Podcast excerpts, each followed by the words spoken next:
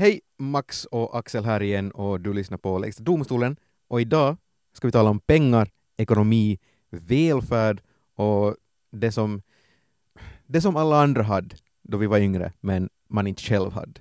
Mm. Att hade alla andra en, en sommarstuga men du hade inte en i din familj måste du alltid få till din kompis för att få kunna hoppa på en trampolin för att ni inte hade en. Mm. Fick eh, få alla andra till Ylles på sportlovet, men du fick aldrig fara till Ylles. Jag har fortfarande aldrig varit till Ylles, till exempel. Nå, inte jag heller, men jag har varit i svenska fjällen. Så det, No, det är en, Mm. Du är en fin, fin man från en fin familj då. Det, det är min tolkning av situationen. Ja. Vi ska helt enkelt tala om den här finlandssvenska drömmen. För det är ju en... Man skulle kunna leva upp till sin titel som, som finlandssvensk. Mm, exakt. Och förstås, uh, nå, vad är den finlandssvenska drömmen, ska vi väl fundera på. Mm. Eh, och om den blir svårare att uppnå, till exempel för mig och, och dig, Max. Um, Mm. Så jag har lite tittat på så här bostadspriser genom historien och, och snackat med en som har levt under fattigdomsgränsen en tid och eh, lite ekonomiexperter och så vidare. Lägsta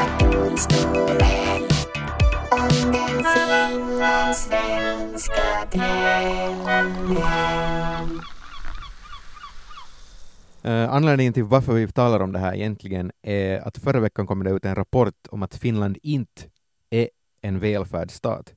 Mm. Uh, vilket kom som en stor chock för många, för att vi tänker att vi är en del av Norden, som alla tror på hashtag välfärd. Exakt. Eh, men det här betyder nu att inkomstskillnaderna alltså ökar, och de har egentligen ökat sedan 90-talet, förutom en liten ökningspaus, eller vad man nu ska kalla det, eh, kring den globala finanskrisen 2007-2008. Mm. Men eh, nu på senaste åren så har de börjat öka igen alltså. Mm. Eh, det betyder då att rika blir rika, eh, ännu rikare, medan fattiga hålls fattiga. Ja, Eh, precis. Och vi har ju lite tangerat det här ämnet tidigare i en podd eh, för några avsnitt sedan, ett par avsnitt sedan faktiskt, när vi talade om miljardärer. Men nu ska vi inte tala om miljardärer, utan vi ska tala om finlandssvenskar. Mm. Om vi frågar finnar så är det kanske synonymer.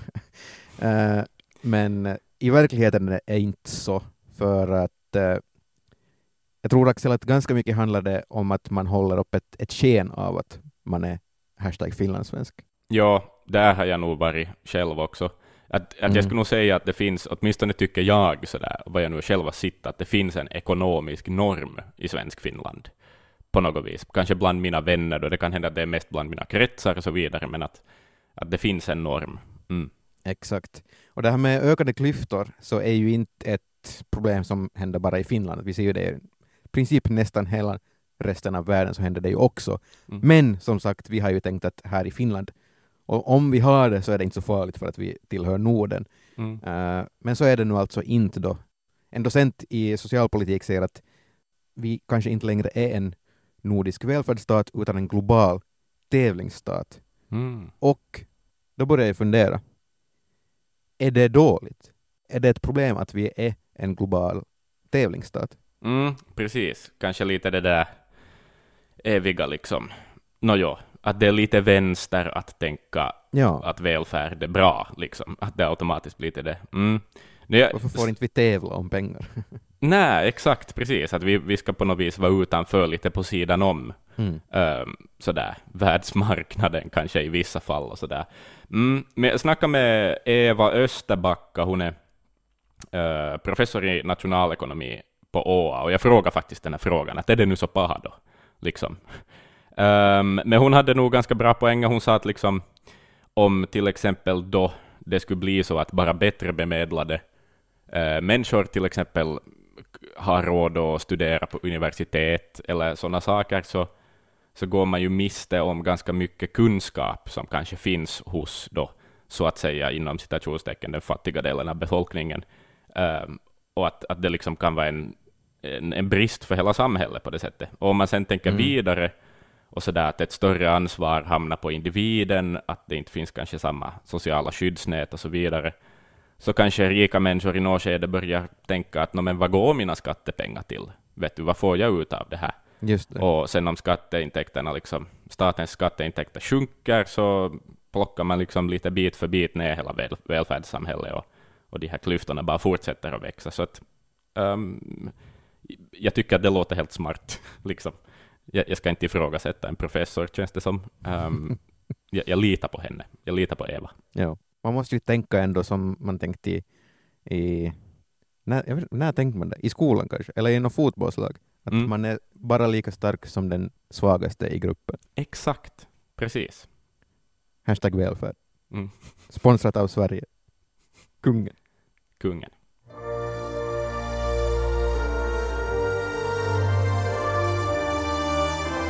Då vi eh, förberedde det här avsnittet här under veckan så satt jag ut på Instagram, att Ylextremnyheter, om man vill kontakta oss kan man göra det där. Eh, Jag satt ut ett par frågor i samband med det här ämnet då alltså för att reda ut vilka saker som en finlandssvensk familj ska ha för Mm. att vara en finlandssvensk familj. Mm. Att vad ska, vad ska en familj ha för att passa in i samhällsklassen finlandssvensk? Just det, precis. Så här svarar folk på Instagram. Det är en, en lång fin lista. Mm. Segelbåt. Det ska man ju ha. Ja, ja, stereotypernas stereotyp. Jo, jo, jo. Så är det. Exakt. Om inte en segelbåt så åtminstone en, en båt. Ja, någon sorts. Någon slags båt. Så att du hålls flytande på havet, för det är dit du vill. Ja. Exakt. Ja. Och då du är på havet så måste du också ha på dig HH-kläder. Mm, Vad är det? Helly och Hansen? exakt. Det, det är nog lite synonymt med, med den livsstilen, ja. Ja. Det finns ju andra märken också, vi är ett public service-bolag, vi behöver väl säga Det det. finns andra märken men du ska helst ha det om du ska vara finlandssvensk. Ja. Eh, sen ska du också ha kundkort i Stockman. Mm. Eh, det kan man inte ha i Österbotten, men vi, vi ja, Jag, så, jag, så är det nu. jag förstår grejen, ja. Mm. Ja, exakt. Eh, det är kanske den där auran av att man skulle kunna ha ett Stockman-kundkort ja. ändå. Så är det. Det är liksom finlandssvenskarnas sådär FPA-kort. ja, det är säkert det. Uh, kräftskiva ska man också Mm. ha. Mm. Kanske många gånger till och med under året. Hemskt gärna. Är du en kräftskiva-man? Alltså inte tackar jag ju nej till en kräftskiva, men jag skulle aldrig ordna en själv. Ska vi säga så. Just det. Mm. Hmm. Är man finlandssvensk om man aldrig har ordnat en, en kräftskiva? Det är en bra fråga. Det är en bra fråga. Hör någon det om ett skog faller i, eller vad heter det, träd faller i skogen och så vidare. Um, Exakt. bra fråga där. Mm. Jag är som en, pass, en passiv, en, en finlandssvensk by proxy. Mm. Det finns många sådana tror jag. Mm. Eh, bilar ska man ha, helst två per familj. Minst två kanske. Mm. Det är lite fattigt nu om man har en bil. Om Mm. man är en familj på, säg fyra pers. Mm. Ja, ja, jag, mm, det, kanske. Jag, jag skulle säga nog en Alltså, bil ut, räcker. vi talar ju alltså uttryckligen om, om finlandssvenska drömmen nu. Ja, okej, Kom- drömmen. kom ihåg det. definitivt. Drömmen, Kom två ihåg. bilar, absolut. Eh, skog ska man också ha. Mm. Man ska ju äga lite skog. Vad jag vet så äger jag ingen skog. Jag har ägt det- skog. Just nu känns det som att du är lite mer finlandssvensk än mig, för jag har inga kräftskivor, kräftskiva-historier eller, eller erfarenheter egentligen heller. Just det. Mm. Eh, social kompetens. Att vi ska, inte, vi ska helst inte vara stela som finnar, utan mer som så här smooth som svenskar. Jo, älskar allt småprat och, och Ja. nätverkande och cocktailfester och jepp, ja, ja, definitivt. Exakt. Sen ska vi också ha svenska TV-kanaler. Mm. Kanske inte så stort i Nyland, men Österbotten definitivt. Mm, exakt. De kompenserar där med att de har Stockman kundkort och vi Mm. har i Österbotten har vi svenska TV-kanaler. Det är Precis. liksom den där uh, skillnaden där. Uh, egnahemshus ska man ha, Mm. Mm. såklart. Ja, Um, själv uppvuxen i lägenhet, men, men eh, drömmen, just det. Mm. I get it, I get it, ja. Mm. Uh, moppakort ska man ha. Mm. Det är en grej som få, många hade faktiskt lyft upp moppakort. Uh, man är ju nog lite, om inte man har moppo så är man lite konstig kanske. Ja, jag hade aldrig moppo faktiskt. Nej, och det är lite konstigt. Mm, jag håller med. Uh, barnen ska också ha flera hobbyn. Mhm. Här tänker jag då kanske sånt som kostar helst. Jo, jo, jo, jo. Violinlektioner och, Ja, och nutidsdans och något sånt. ja. Jag vet inte varför jag bara exakt. tänker på kulturgrejer. Kanske för att det är borgerligt. Det, Eh, föräldrarna ska ha akademisk utbildning gärna också. Ja, Ja, det har jag. Det har, ja, tick, tick that box för min del i alla fall. Jag börjar låta mindre och mindre finlandssvensk här nu, Mm. men eh, det känns helt okej. Vi, vi, vi, vi återkommer till det. Okej, Eh, sommarstuga ska man Mm. ha. absolut. Vi har aldrig haft en sommarstuga själv, men i släkten har det alltid funnits minst en sommarstuga per, per år som man har kunnat fara till. Ja, precis. Att tillgång till en sommarstuga kanske, Exakt. kanske räcker i, i vissa fall. Mm, Gränslös tillgång. exakt. Eh, röda shorts ska man ha också. Mm. Ja, om man är 50 plus åtminstone och inte har men uppdaterat också- sin också, garderob på, säg 10-12 år. Ja, men också jag tänker tillbaks till när jag var ungefär 19, 18, 19, 20 och gick på, på, på stan på kvällarna. Jag gick Mm. på Strampen i Vasa och gick på, Mhm. på Fontana och då hade alla pojkar i min ålder hade blå skjorta och röda shorts. Ja, det här är ju sant, men sen var det ju att 50-åringarna f- fattar ju det där och sen har de liksom aldrig kommit ur det. Att de Ja. har ju fortfarande röda shorts och Ja. båtskor, liksom att det, det, det är skillnaden. Mm. Sen ska man ha aktier. Mm. Har, äger inte en enda aktie faktiskt. Nej, jag har aldrig varit en, en sån här ekonomibank typ Nej. som sysslar med fonder och aktier och sånt. Exakt. Så jag, jag får ingen poäng där. Stort socialt umgänge ska man ha. Mm. Mycket kompisar. Jo, Som sagt, Ja, det här är drömmen. Man ska vara, det är drömmen. man ska vara pop, helt enkelt. Mm. Eh, man ska ha syskon också. Får inte vara ensambarn. Mm. Det är lite så här, man är lite konstig om man är ensambarn också. Mm. Uh, vett och etikett ska man ha, obviously. Mhm. Och ett, eh, sista grejen, ett gästrum. Ja. Man ska ha ett Exakt. gästrum. Speciellt då kanske Alltså- släktingarna från Sverige kommer över, så måste de kunna sova där. Definitivt, exakt. Du ska ha, liksom, du ska ha kvadratmetrar i överflöd. Det är ju liksom undertonen här. Ja, mer än Ja. du behöver. Precis. Ah.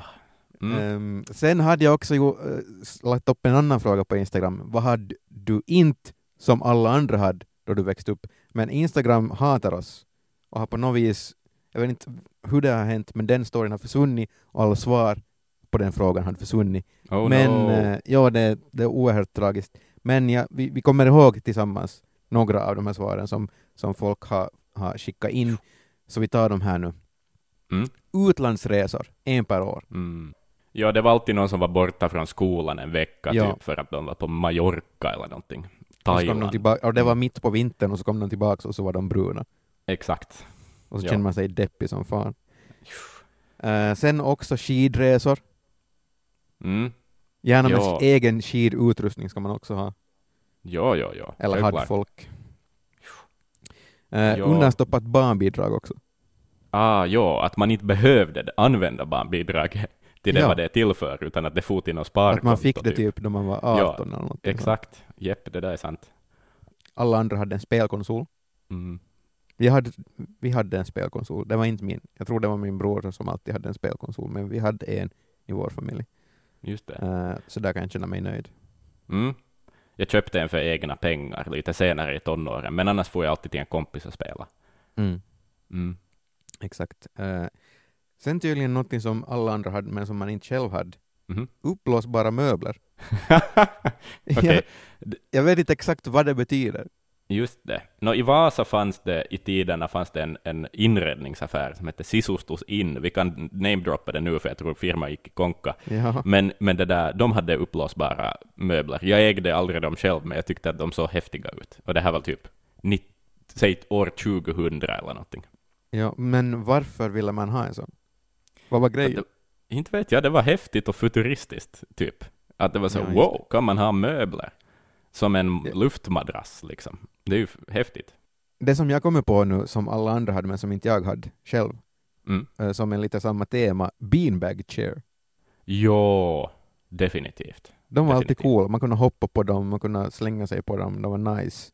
Mm. Men jag hade Sen gick så. de sönder och började läcka och så blev Ja, ja, men det var inte föräldrarna jag, allt sura. men det var, jag behöver inte ansvara över det, jag kunde bara få dit och hoppa på dem. Sant. Så på det sant. viset var det bra egentligen. Mm. All the fun och inget ansvar. Det är bra. Ja.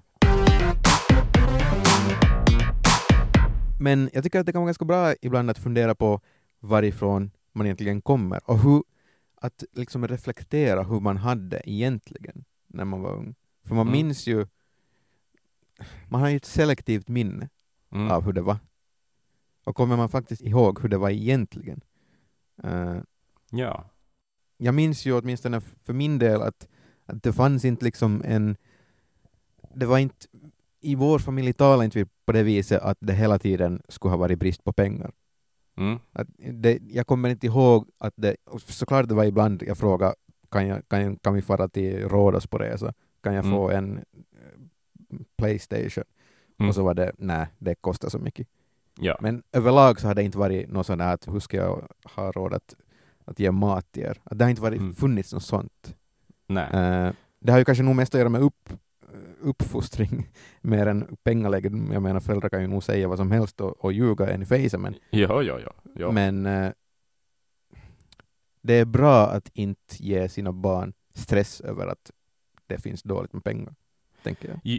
Ja, det tror jag nog också, oavsett hur skit det är, liksom att inte, inte sätta den där, det där, eller på något vis ge barnen någon sorts ansvarskänsla över situationen, åtminstone. att- Det finns ju hur många som helst som säger att, som att då jag var liten, jag hade ingen aning om att jag var fattig, Mm. men som nu på senare år har förstått att de var faktiskt fattiga. Ja. Jag vet inte vad min poäng är med det egentligen. Nej, men sen kan det ju också vara just det att, om vi nu diskuterar den här finlandssvenska drömmen, liksom att om det finns en ekonomisk norm, att, att man jobbar ganska hårt för att åtminstone verka som att man passar in i den.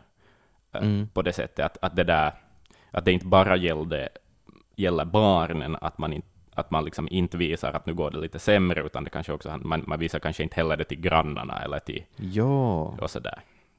Mm. Undrar om mina föräldrar har känt press över det? Att de, Mm. måste, de får inte visa det. Säkert, Mm. helt säkert har det varit tungt ibland. Ja, Jag måste, jag måste ta upp det här och fråga Mm. Ja, det har varit. Ja nej, men jag, alltså, just det där med att, att på något vis jäm, passa in i en inkomstklass på något sätt. Så här, jag var typ kanske 20 och skulle ut och äta med några vänner i Helsingfors, och de tyckte sådär att jo, men vi får till det där stället, någon så här jättegourmetpajka där en GT kostar 17 euro.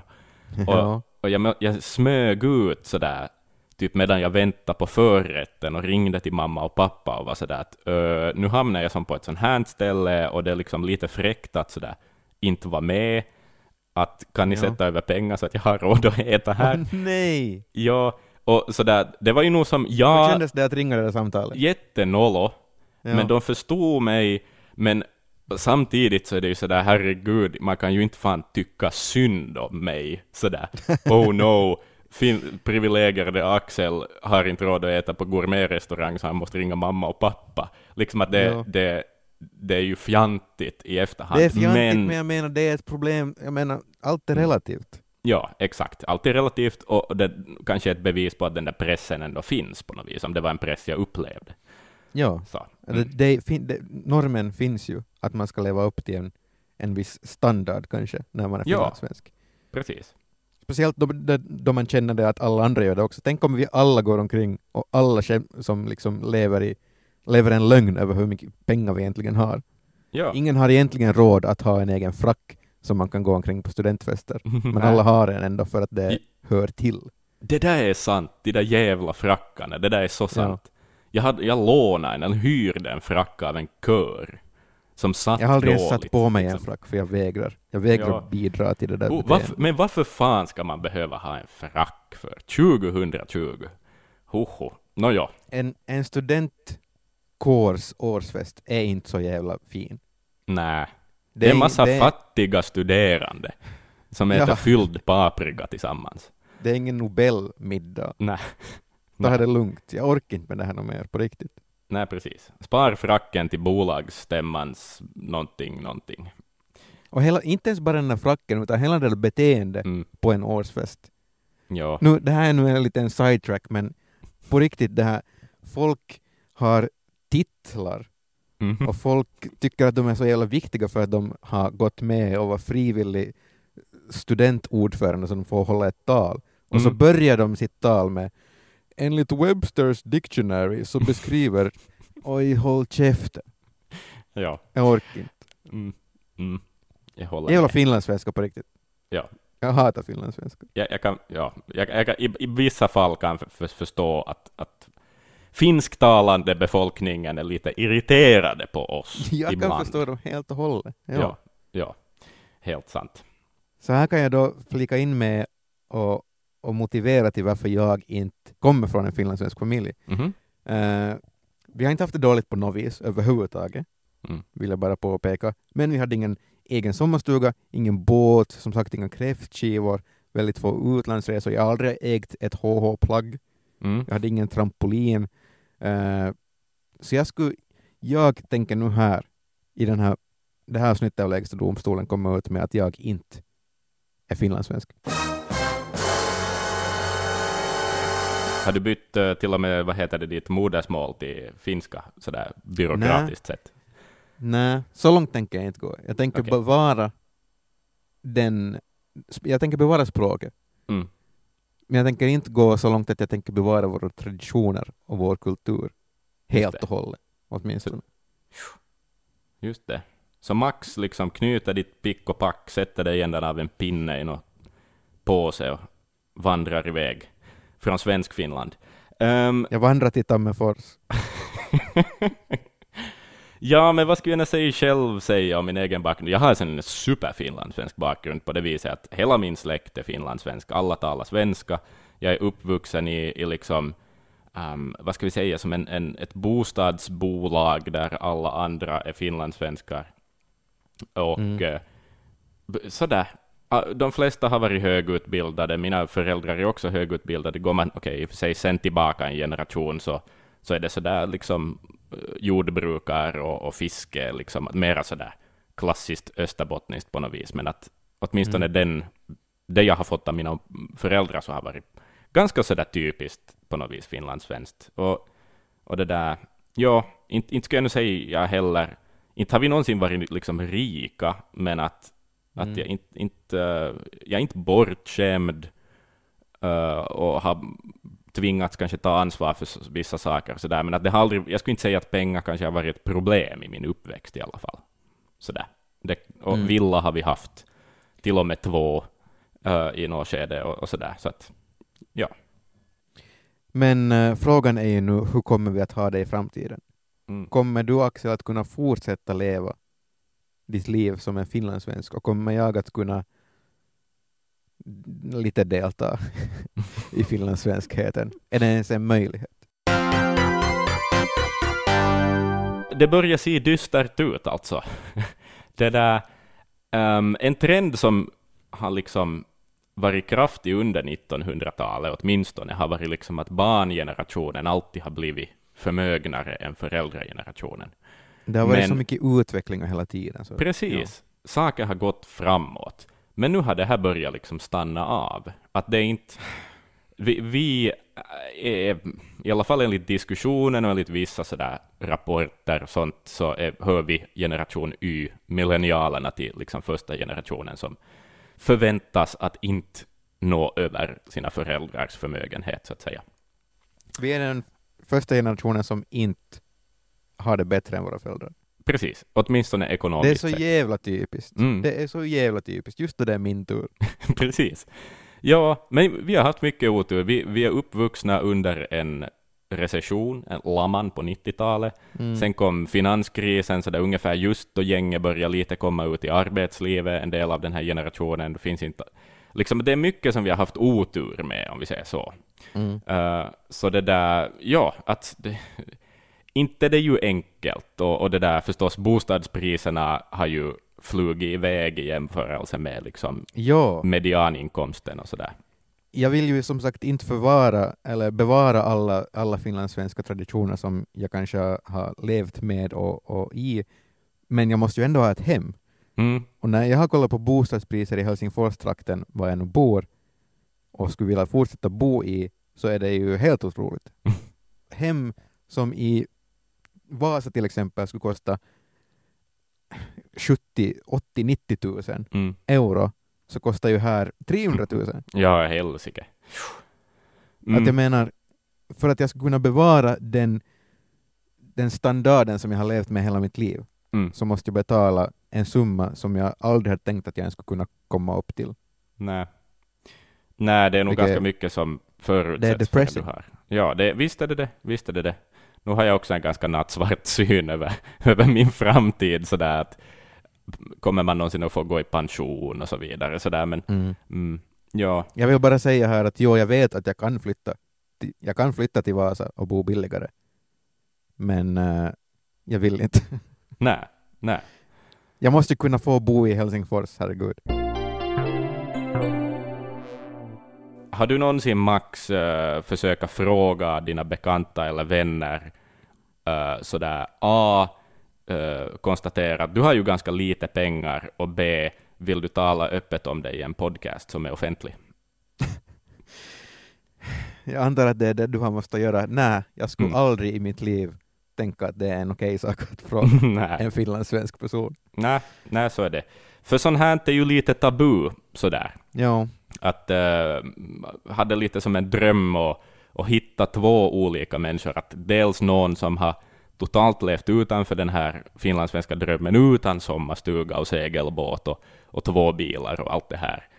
Eh, och, och någon som då igen har haft det, men att, nåja, det är ju inte liksom för saker man grejen, grejen är ju att jag skulle ju tänka att, det är, att jag, jag skulle ju skämmas om jag skulle, måste, om jag skulle vara den personen. Ja, ja, ja, För ja. att jag tänker att det är en norm att man inte ska vara fattig. Och om någon skulle fråga mig, du har ju varit fattig, jag bara nej, inte, va?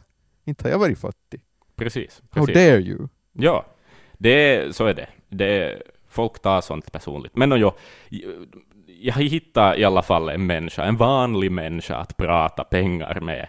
Ehm, det är Saga Nyrén, hon har tidlig, tidigare varit med till exempel i en, i en serie på arenan som heter Utanför boxen, som Axel Åman gjorde.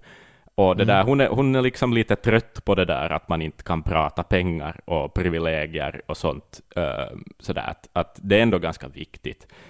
Um, hon har levt under många år liksom under fattigdomsgränsen, uh, nog, men det ska ändå sägas att hon kommer från en bakgrund med uh, föräldrar i IT-branschen och hon studerar nu också för, för ett jobb i IT-branschen och jobbar delvis redan där, så att det, liksom, det handlar ju om en tillfällig fattigdom. Men hon fick barn i, i ung ålder och har liksom varit ensamstående mamma och studerat samtidigt, så hon har haft eh, dåligt med pengar. Vi kan höra Saga berätta lite. Nu har jag ju fått se det att jag var kanske blind till det själv då när jag växte upp i den här medelklassfamiljen. Men sen när man var liksom riktigt fattig, jag tror att det var åtta år som vi levde under fattigdomsgränsen med ett barn, så då fick man nog helt annan perspektiv. Att eh, just det här att jag kan inte till exempel ta mitt barn på en födelsedagskalas för jag, kan, jag har inte råd att köpa en present. Okej, men vad, vad är alltså, vad är fattigdomsgränsen? Mm. Nå, den inkomst hon levde med då, så var runt tusen euro, det går lite upp och ner, men att det var liksom de Ja. stöd hon var berättigad till, och hyran låg på något 700, så att resten för att på något vis ge mat åt ett barn och klara sig själv, så var liksom typ 300 euro på en månad. Så det är nog Det är inte bra. Nej, det är inte bra. Och det där, det ska också sägas att hon, hon eh, bor alltså i Grankulla, som ju är, det är en rikemanskommun, ja. det måste vi ändå kunna säga. Eh, Ja. Sådär, att, att mycket fina villor och mycket människor med ganska höga inkomster. Eh, och sådär. Hon, Saga konstaterar också att det liksom, visst, det går ju att leva fattigare om man är ensam och, och sådär, då man har yngre barn, men att hon har känt en press på något vis att då hennes barn börjar komma upp i tonåren, så då senast måste hon börja ha sin shit together på något vis. Att då måste hon börja ha en... För att det är, det är så känsligt för tonåringar så där, att jämföra sig själv med andra och på något vis känna något utanförskap på grund av ekonomi kan vara superpåfrestande. Så att ehm, Jo, jo, tänk, om den Mm. där, tänk om hennes barn vill spela fotboll mm, och så har man inte råd med alla kostnader som det fotbollen kommer med. precis. Det är ju jättebrutalt att inte kunna säga ja till sitt barn när det kommer till sånt. Så är det ju. Och det där är ju ändå ganska sådär... Alltså egentligen så är det ju ganska vanliga saker. Sådär. Att, Ja. att det är ju en del av den där kanske finlandssvenska drömmen också, de där hobbyerna, att det är en standard på något sätt som, Mm. som alla barn ska få ha. Ehm, men det är ju inte alls en självklarhet heller. Nej. Det som till sist som tog Saga och hennes familj, då hennes barn, över den här fattigdomsgränsen, så var egentligen ett arv, att, att hennes mamma dog för, för några år sedan, och, och liksom med, med det där arvet så kunde hon lite börja få saker att vända. eh, och så där. Men att en sån där insikt som, som Saga berättar att hon har kommit till, så där ju, och, och göra den där klivet från liksom, livet till, till någon sorts mera strävan mot ett medelklassliv, så är att det är liksom billigare att leva om du har pengar. Så jag har fått lära mig att pengar kommer till pengar på så många olika sätt. Mm. När man har pengar och när man har en eh, fast anställning och så här så man får så mycket gratis och man märker inte ens det om man inte liksom är medveten om det här. Mm. Um, några exempel som jag har är till exempel just det här att man kan inte få bostadslån om man inte har tillräckligt höga inkomster fast det är billigare att bo i egen bostad. Just det, precis. Sen är det sådana små saker som till exempel uh, när man har fast anställning så kommer man gratis till olika restauranger på olika evenemang. Mm. Mina barn har fått uh, vappenballonger från min arbetsplats. När jag tänker på liksom de tiderna när jag har försökt räkna ihop, hitta några småslantar hemma för att kunna köpa min dotter en ballong. Ja. När jag har varit bara studerande jag har gått på evenemang där jag har fått eh, en hel kasse med grejer gratis. Det var en bluetooth speaker, det var någon tandhygienist ja. rabatt. Det var liksom helt massvis sådant som man bara får gratis för att man är liksom mer eftertraktad. Arbetshälsovården den är gratis, mm. men jag, när jag går på hälsocentralen så det kostar pengar. Mm. Liksom, det finns mera och mera sådana små saker som man märker att, att det är billigare att leva när man har stora inkomster och fast anställning mm. än vad det är när man är fattig. Oj, fan. Mm. Det där är sånt man inte tänker på. Nej, eller hur, ja. Och för att inte tala om sådär arbetshälsovård, den kostar ju ingenting. En, redan allmänna hälsovården bekostar ju lite. Alltså att, att, det kan vara 50 euro ett läkarbesök eller någonting i den stilen. Ja. Sådär. Även om det är billigt, ja, men det är ändå en utgift. Och det är nog faktiskt, det är, det är konstigt, tycker jag. Men sett till siffror, om vi då kommer in på det här bostadssnacket, liksom, så, så blir det svårare och svårare att köpa sin första bostad. Um, åtminstone No, ser man typ på huvudstadsregionen då, där du är bostad, bosatt till exempel Max, så, så har mm. bostadspriserna skenat iväg och, och det där liksom inkomsterna har inte alls följt samma kurva. Uh, nej, det har de inte. Nej. Så att det där, om du Eh, jag hittade en jämförelse som Statistikcentralen hade gjort för, det började redan vara ganska lång, många år sedan, men den var så pass på något vis tydlig så att den är ändå bra. Kommer jag bli ledsen av det här nu också? Kanske lite. Det där, om, du, om du köpte en bostad i huvudstadsregionen år 1980, så ungefär ja. då kanske våra föräldrar köpte sina första bostäder, i alla fall mina. Uh, så det där, då satte människor i regel, alltså i medeltal, 56 månadslöner på den här bostaden då netto. Liksom att 56 mm. månadslöner kostar en bostad som du tog lån på. År 2011 så var det 68 månadslöner, så att det har ändå liksom mm. stigit redigt. Jag har sett lite andra jämförelser som hävdar att det liksom har stigit med 136 procent och allt möjligt sånt här. Men att det, det, jag antar att det handlar om hur man tolkar siffror och lite hur man tänker på inflation och allt, allt sånt här. Men um, mm. det där sen kanske det inte heller bara handlar om förstås sådär, eh, ekonomiska förutsättningar att uppnå den där drömmen med, med jobb och bostad och en, och en någorlunda ny bil och en sommarstuga och utlandsresor och allt det här. Uh, jag talade med, med Heidi Schauman som är chefsekonom på Swedbank, har tidigare varit på Aktia också. Um, mm. Hon tror liksom att de här millenniala finlandssvenskarnas dröm är en annan än föräldragenerationernas dröm. Eh, för många så är den ju fortfarande liksom helt, helt möjlig alltså att ha sin egen bostad eller sitt eget hus, som ju många i Finland drömmer om att det ska vara en lägenhet utan det ska vara ett eget hus. Men där ser vi ju enorma regionala skillnader, att bostadspriserna har ju stigit väldigt mycket på många orter och där börjar det ju kännas som att hur i fridens namn ska man ha råd att köpa en stor familjebostad. Men sen har vi ju stora delar av landet där, där det rent ut sagt är billigare att, att eh, köpa, köpa en bostad sådär reellt sett när priserna inte har gått upp men inflationen har gått upp. Så, så där, där har vi en väldigt ojämn situation. Och samma sak alltså, gäller ju landen egentligen också, att, att det, det, är väldigt, olika situationer. Men där skulle jag nästan vilja framhäva det, att det som våra föräldrar drömde om äh, var kanske en, en, en liten, pytteliten stuga, kanske till och med utan el och indraget vatten. Och idag så vill vi liksom ha helt andra bekvämligheter, för det leder ju också till att stugorna är mycket dyrare och det är liksom en, en annan sorts dröm som man egentligen har. Och där, där ser man också att drömmen nog kanske är ganska annorlunda. Att jag tycker att mina drömmar har varit annorlunda än mina föräldrars drömmar. Och sen har vi ju väldigt mycket det här att många drömmer också om en frihet. Och frihet kommer ju också ofta med ekonomiskt välstånd. Du kan välja att inte äga din bostad. Du kan välja att istället hyra sommarställen runt om i världen om man inte skulle ha den här coronatiden istället för att ha din egen stuga. Och, och där ser jag ju, tycker jag, stora så här skillnader mellan generationer, att, att man drömmer om lite olika saker. Men sen förstås när man, när man får barn och ska stadga sig här så, så, så kanske konvergerar ändå, ändå drömmarna dit mot vad ens föräldrar drömde om på något sätt. Menar hon alltså att man, hon menar i princip det där då, att om det är för dyrt så flytta? Är det det hon säger? Nå, Flytta till ställen där det är billigare? Och det, så kan det ju, man, nej, det, det tycker jag inte om. nej, det är ju inte direkt hållbart, det är det ju inte som ett argument sådär. För jag menar, okej, man kan, jag kan flytta till, till Enare träsk eller vad fan det nu är billigast Mm. och bo där liksom med min familj, men jag kan ju inte jobba där. Nej. Hon vill väl skänka lite hopp, kanske. Jag förstår, men allt hopp är dött, Axel. Mm. Life has no meaning. Mm. Men jag kan hålla med henne om att den där drömmen kanske förändras.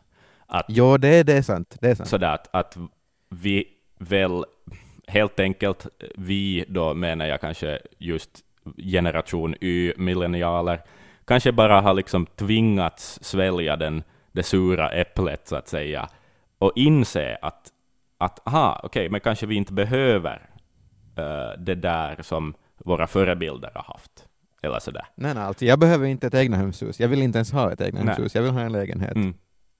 Men, men jag vill kunna bo i Helsingfors utan att behöva gå under. Ja, jag förstår. Jag förstår det. Ah, Och, nå, jo, sen ska vi ju förstås också konstatera, visst har vi, vi har utgått från en bild av en finlandssvensk dröm, eh, med segelbåt och hus och allt det här. Men det är ju förstås också, ehm, det är ju inte allas dröm på något sätt. Nej. Att, att det är en helt annan sak om du, inte vet jag, säger att du är uppvuxen i något Jeppo, eller Jaha. någonting. Att, att då kanske du inte drömmer om samma saker som någon som har vuxit upp i Eira har gjort. Nej. Att, att eh, det varierar ju fruktansvärt mycket, men jag tror nog ändå att, att det någonstans är... Jag tror att det handlar om att finlandssvenskarna önskar att alla finlandssvenskar ska ha det bra. Vet du, på något vis. Att, att det liksom ska vara Ja. smooth sailing o- om du träffar en finlandssvenska. Att du förväntar dig att du kanske kulturellt är lite mera likadan än vad vi egentligen kanske är. Och så blir det såna konstiga Ja. liksom, charader. Och, Jo, jag vill kunna, jag, jag vill att jag ska kunna bo i en lägenhet i Helsingfors och ha det bra och jag vill att, att Göran ska kunna ärva sin bondgård och ha det bra Mm. och vara bonde. precis. Ja, men huvudsaken är att vi har det bra. Vi ska ha det Ja. kiva. Det ska vara lite morgens. Liksom. Att, uh, mm, mm, men no, om vi återgår liksom till lite anledningen till varför vi har gjort det här avsnittet också, just den där rapporten om att välfärdssamhället kanske är ett minne blott i något skede. Så det gör ju nog mig lite ledsen att sådär det, jag ser nog inte på uh, att det är en bra utveckling och liksom sådär att, att, att vi ska, jo, vi ska omdefiniera drömmen och vara friare, men vi ska samtidigt inte ha råd att äga en bostad. Vi ska betala liksom vår lön till någonting som vi aldrig får tillbaka igen, bara för att vi inte har förutsättningar till det. Uh, samtidigt som de som kanske har dragit längre stå, strån i, i livet och, och liksom man kommer ju ändå in på det här med privilegier i något skede, att jag, just sån här att folk med högutbildade föräldrar i regel också utbildar sig högt. Att det, liksom, det, det finns ändå ett mått av att man lite ärver sin klass, åtminstone för, ärver man förväntningarna på sin klass. Och, och, liksom, Mm.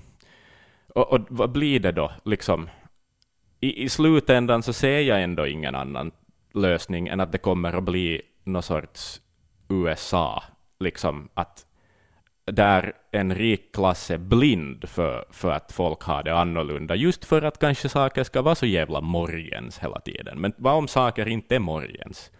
Att man jämför ju sig, är du då liksom, som i Sagas fall, liksom, ska anpassa dig till ett liv i Grankulla, Så där är normen den att du kanske har ett hus och du har en Tesla och du har en liksom... Swimming pool. Ja, och då kan du kanske inte, om, om det är allt du ser, om det är din verklighet, så är det ganska lätt att lite glömma bort att det inte är så överallt.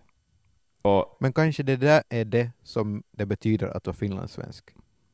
Att man ärver mm, sin klass. ja, och Är det det som det betyder att man är finlandssvensk? Att man ska fortsätta, fortsätta traditionen, fortsätta vad den nu traditionen är. Är det att ha en swimmingpool i Grankulla eller är det att ha en bondgård i, i Pörtom? Mm. Ja, kanske. Kanske det är det. Kanske det är tydligare bland finlandssvenskar än bland resten av be finska befolkningen. I don't know, men, men jag vet inte. Är, det, jag, jag tror att det är hälsosamt att vara medveten om att alla inte har det likadana och att det inte det, det står inte skrivet i lag att då du är 40 år gammal så ska du ha ett hus och en segelbåt. Liksom att, att på det viset tror jag att det är bra att vi glömmer bort kanske i så fall och omdefinierar den där drömmen. Det, ja, men, Ja. men jag tycker inte att inte ska anledningen den ska, vara... Nej, exakt. Men anledningen tycker jag är trist om det är för att vi inte har samma förutsättningar.